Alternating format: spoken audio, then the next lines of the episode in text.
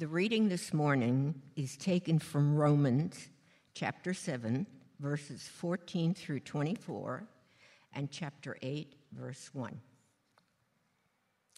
We know that the law is spiritual, but I am unspiritual, sold as a slave to sin.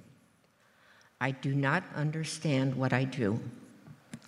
For what I want to do, I do not do, but what I hate, I do. And if I do what I do not want to do, I agree that the law is good. As it is, it is no longer I myself who does it, but it is sin living in me. I know that nothing good lives in me that is, in my sinful nature. For I have the desire to do what is good, but I cannot carry it out. For what I do is not the good I want to do. No. The evil I do not want to do, this I keep on doing. Now, if I do what I do not want to do. It is no longer I who does it, but it is sin living in me that does it. So I find this law at work. When I want to do good, evil is right there with me. For in my inner being, I delight in God's law. But I see another law at work in the members of my body, waging war against the law of my mind and making me a prisoner of the law of sin at work within my members. What a wretched man I am. Who will rescue me from this body of death? Thanks be to God through Jesus Christ our Lord. So then, I myself, in my mind, am a slave to God's law, but in the sinful nature, a slave to the law of sin. Therefore, there is now no condemnation for those who are in Christ Jesus. This is the word of the Lord. Good morning, everybody. What a beautiful morning uh, that we have this morning, and uh, it just reminds us just how good God is to us. We are, this is the last of our series on Reformation truths, and as uh, Victor already kind of introduced, we're talking about the fact that we are sinners and saints at the same time. It was a few months ago, and I've changed the names, but a guy uh, comes to me, we'll call him Jack. And Jack is telling me that he's just kind of stuck in a rut. No matter what he does, he can't seem to get ahead. And so we pray about it and we come up with a plan, and he goes back to work and uh, he becomes a model employee. He's the first one to get there in the morning, he's the last one to leave at night. He smiles, he forces himself to smile at every person and be nice to everyone. He does exactly what his boss tells him to do. And sure enough, his production rate just continues to climb through the roof. He's the most productive in the office. And so one day, the, the, uh, the boss sends out an office memo and says, Someone is getting a promotion, and I want to call a staff meeting today to announce who that is. And so they all come to the staff meeting, and he says, This person has really worked hard. They work long hours. Their production rate is, is through the roof. Uh, just a, a, joy to be around in the office. And as he's talking about this, Jack's going, hmm. And then the boss says, Congratulations, Dan. Jack didn't get it. And so he comes back to me the next day and he says, Pastor, that's the story of my life. It seems like no matter what I try to do, I'm always stuck. I'm always in a rut. It's the story of my life. Well, today we come to a section of Scripture where Paul is very transparent, the apostle. And under the Holy Spirit, he kind of gives us the story of his life. He says that the good things I want to do, I, I don't do them. The bad things I don't want to do, sometimes that's what I end up doing. And he says, I don't understand it. It's, it's terrible in my life. The story of my life. What's the problem? Well, he goes on to explain that uh, the problem is sin. On the one hand, uh, God has made him a new creation. He has been born anew by water and the Spirit. And, he, and as a new person, he comes forth to live for Christ every day, right? But on the other hand, this mysterious thing, I often ask, the, I'm going to ask the Lord when I get to heaven, why, do, why is still sin still hanging around? Why do I still end up doing things that I don't want to do? Why is that the story of my life anyway? Uh, it reminds me kind of sometimes uh, what happens with my grandkids. Uh, those of you who are grandparents know how much fun it is to, to play with the grandkids because you're not really responsible for them. You can enjoy the fun times and then they go home, you know.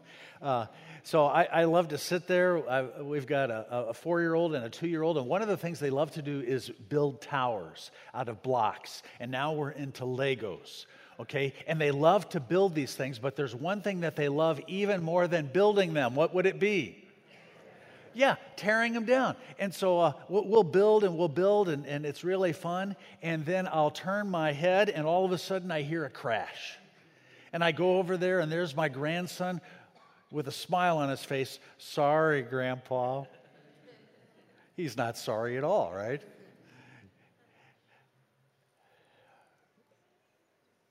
Do you find yourself wanting to build your life?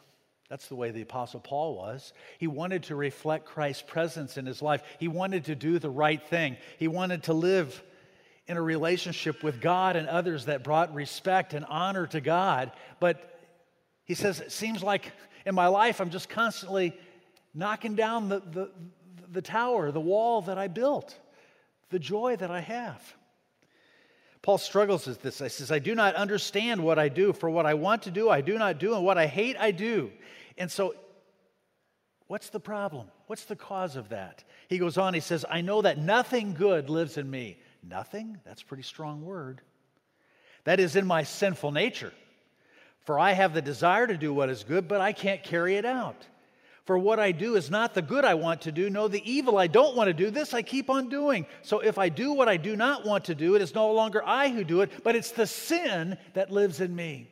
What's the culprit? It's sin. Now, Paul isn't trying to excuse his sin here, but he points out the influence and the control of the sinful nature that he has it's important that we understand what sin is. And the world's understanding of sin is different from what Scripture is. In fact, the, the Greek word for sin has to do with a target. And a sin is when you miss the mark. Now, in the center of the target, what's in the center of the target? Bullseye, if you're archery or, or target shooting. And that's where God has a right to expect that you all hit every single time because that's what God created us for. Adam and Eve were created in the garden, and they, it says that they were created in the image of God. They had a perfect relationship with God without sin. But we know what happened. They rebelled against God. They, they, they, they, they became disobedient. It was all about themselves and not about what God wanted for them. And after that, every single person born after Adam and Eve, including you and me, has been born sinful. And not only are we born with sin, but then it's the sin that we do. And not just in our actions, but also in our thoughts, even the Bible says, and in our words. And it's not just what we do wrong, but when we fail to do the right. And so sin is an issue, and it is part of us. You know, sin is not very popular today, is it, to talk about? Even in churches, we have a tendency to use different words for sin uh, brokenness, uh, a malady. Uh, we've got shortcomings. We've got failures. And so we try to kind of walk around that word sin.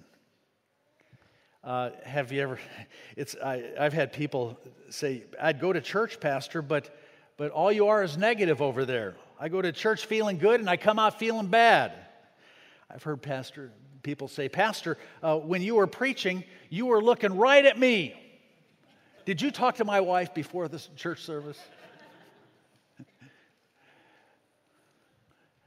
because of sin that we inherited and the sin that we do, the Bible says that even the good things that we think that we do are tainted.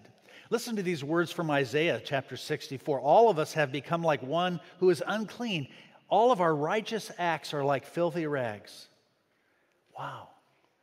That's demoralizing, isn't it? The, the Apostle points to a law or a pattern, and it's this. He says, I want to do what is right, but evil is always close at hand.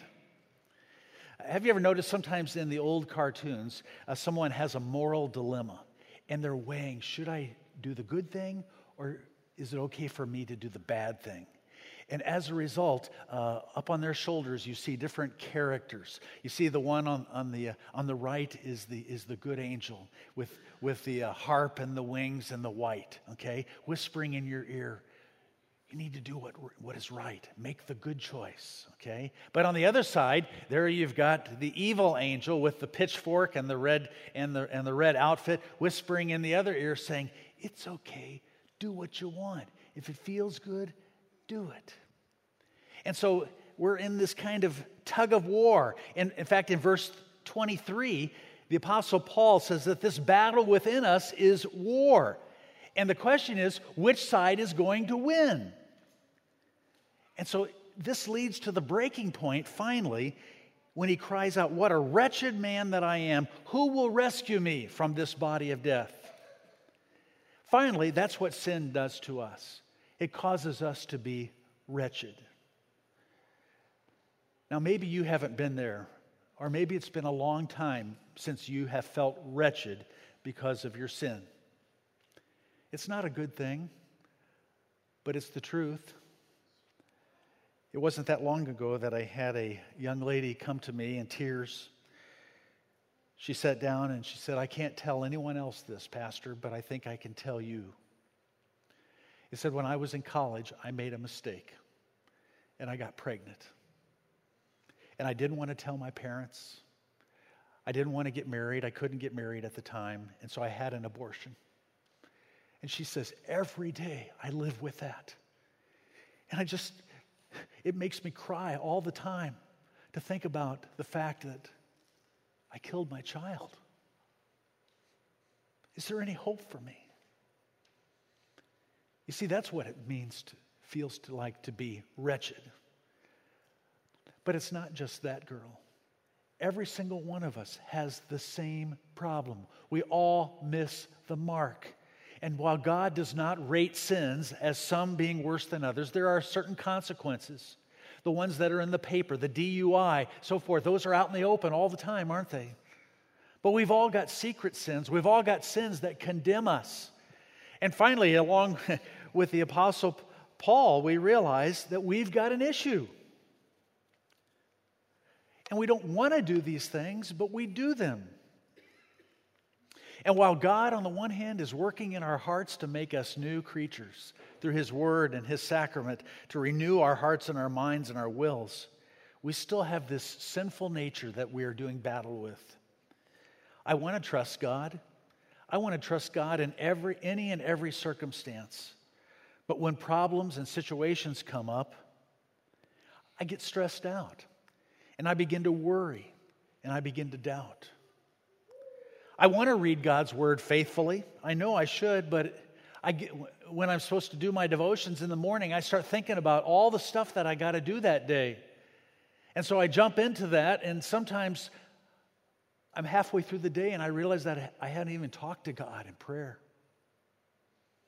We want to be kind and gentle and patient with people, but I get tired. I get cranky, I get moody, and it starts to get the best of me. I, I, I know I want to be sexually pure.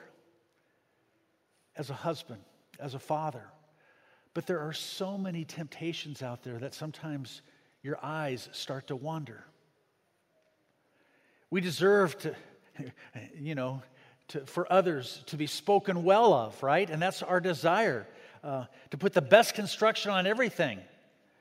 But gossip seems way too easy. And after all, it's a good conversation starter, right? And so, just like Paul in our Bible lesson, we end up doing what we don't want to do. Sin is always close by, it's always an option. Is this frustrating? It was for the Apostle Paul. You can see it between the lines. Is it disappointing? You bet. Can it be depressing? Without a doubt. Wretched person that I am.